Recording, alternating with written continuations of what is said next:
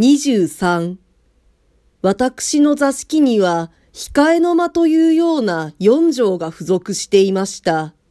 玄関を上がって私のいるところへ通ろうとするには、ぜひこの四畳を横切らなければならないのだから、実用の点から見ると、至極不便な部屋でした。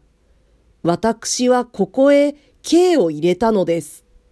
もっとも最初は同じ八畳に二つ机を並べて次の間を共有にしておく考えだったのですが、K は狭苦しくっても一人でいる方がいいと言って自分でそっちの方を選んだのです。前にも話した通り、奥さんは私のこの処置に対して、はじめは不賛成だったのです。下宿屋ならば、一人より二人が便利だし、二人より三人が得になるけれども、商売でないのだから、なるべくならよした方がいいというのです。私が決して世話の焼ける人でないから構うまいと言うと、世話は焼けないでも気心の知れない人は嫌だと答えるのです。それでは今厄介になっている私だって同じことではないかとなじると、私の気心は初めからよくわかっていると弁解してやまないのです。私は苦笑しました。すると奥さんはまた理屈の方向を変えます。そんな人を連れてくるのは私のために悪いからよせと言い直します。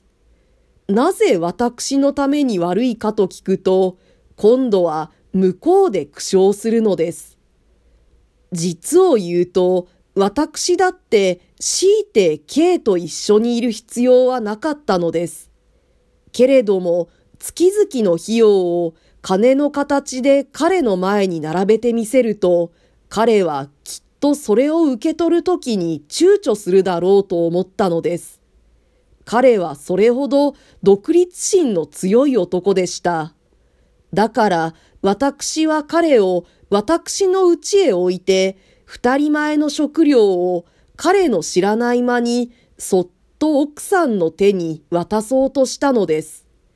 しかし私は K の経済問題について一言も奥さんに打ち明ける気はありませんでした。私はただ K の健康についてうんぬんしました。一人で置くと、ますます人間が偏屈になるばかりだからと言いました。それに付け足して、K が陽花と折り合いの悪かったことや、実家と離れてしまったことや、いろいろ話して聞かせました。私は溺れかかった人を抱いて、自分の熱を向こうに移してやる覚悟で、K を引き取るのだと告げました。そのつもりで温かい面倒を見てやってくれと、奥さんにもお嬢さんにも頼みました。私はここまで来て、ようよう奥さんを解き伏せたのです。しかし、私から何にも聞かない K は、この顛末をまるで知らずにいました。私も帰ってそれを満足に思ってのっそり引き移ってきた K を知らん顔で迎えました。奥さんとお嬢さんは親切に彼の荷物を片付ける世話や何かをしてくれました。すべてそれを私に対する好意から来たのだと解釈した私は、心の内で喜びました。K が相変わらずむっちりした様子をしているにもかかわらず、私が K に向かって新しい住まいの心持ちはどうだと聞いたときに、彼はただ一元悪くないと言っただけでした。私から言わせれば悪くないどころではないのです。彼の今までいたところは北向きの湿っぽい匂いのする汚い部屋でした。食い物も部屋相応に粗末でした。私の家へ引き移った彼は、幽谷から凶木に移った趣があったくらいです。